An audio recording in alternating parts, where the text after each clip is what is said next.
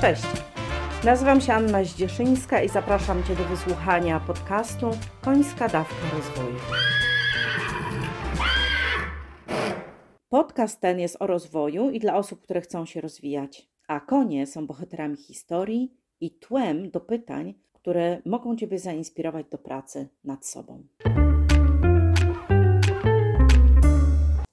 Cześć! Dzisiaj nagrywam z ośrodka Horsens Agaty Wiatrowskiej, gdzie jestem na warsztacie rozwojowym. W tle może być słuchać koguta, który już od jakiegoś czasu tutaj wzywa e, chyba swoje kury do kurnika. W każdym razie pieje tutaj równo. Być może zarży konia, albo będzie słychać pociąg jadący w oddaleniu. Jestem na warsztatach rozwojowych, Business Retreat, gdzie myślę o kierunkach rozwoju właśnie swojego biznesu. I spotkałam tutaj ludzi, z którymi dzielę wartość rozwoju myślimy o rozwoju biznesu, pracujemy nad rozwojem biznesu, ale jest to również wielkie doświadczenie rozwoju po prostu.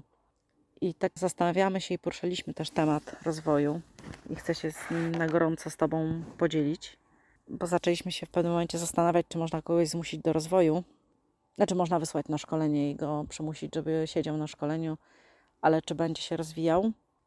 I tak zastanawiam się z punktu widzenia na przykład menedżerskiego, jak rozróżnić osobę, która na przykład mówi nam, że chce się rozwijać, od tej, która naprawdę będzie się rozwijać, czyli na ile deklaracje o chęci rozwoju potem realizują się w praktyce i po czym poznamy właśnie taką, taką osobę, żeby zwrócić na to uwagę, że to, że ktoś mówi, że kocha rozwój, to nie zawsze musi oznaczać, że tak naprawdę będzie otwarty na rozwój, uczenie się, sposoby uczenia się. Po pierwsze, samodzielnego uczenia się, po drugie, uczenia się z kimś innym, ale też korzystanie z zewnętrznych warsztatów. No to są te sposoby rozwijania.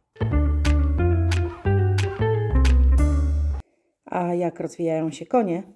Można powiedzieć, że nieustannie. Jest to wymóg przetrwania ich gatunku. Konie są obdarzone dużą ciekawością, która nawet czasami mimo strachu pcha ich do tego, żeby poznawać nowe rzeczy.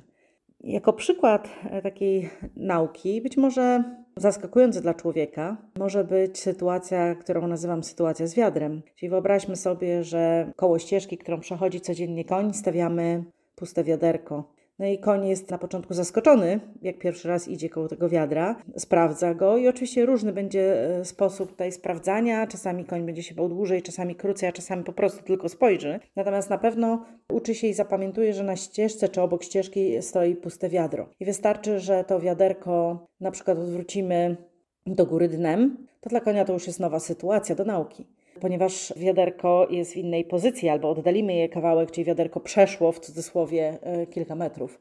I to jest dla konia już nowa sytuacja rozwojowa. Z jednej strony można powiedzieć, Boże, jakie proste i prymitywne, że to samo wiaderko, a koń postrzega je inaczej. Natomiast sam fakt, że zauważają, mają taką właśnie uważność na wszystko, co się dzieje wokół i każde doświadczenie sobie zapisują i porównują z dotychczasowymi doświadczeniami, powoduje, że są w stanie przetrwać jako gatunek i w razie czego szybko uciekać. Zapraszam do pomyślenia, na ile deklaracja właśnie chce się rozwijać, równa się będę się rozwijać, ale też pomyślenia, po czym ty poznasz u siebie właśnie, że rozwój jest dla ciebie naprawdę ważny no bo może fajnie i modniej jest powiedzieć, oj tak, rozwój to jest to, ale tak naprawdę czy rozwój jest dla Ciebie ważny? I mam dla Ciebie następującą propozycję, być może trochę inaczej niż pytania rozwojowe, chociaż no, potraktuj to jako pytanie rozwojowe, ale bardziej to jest zadanie.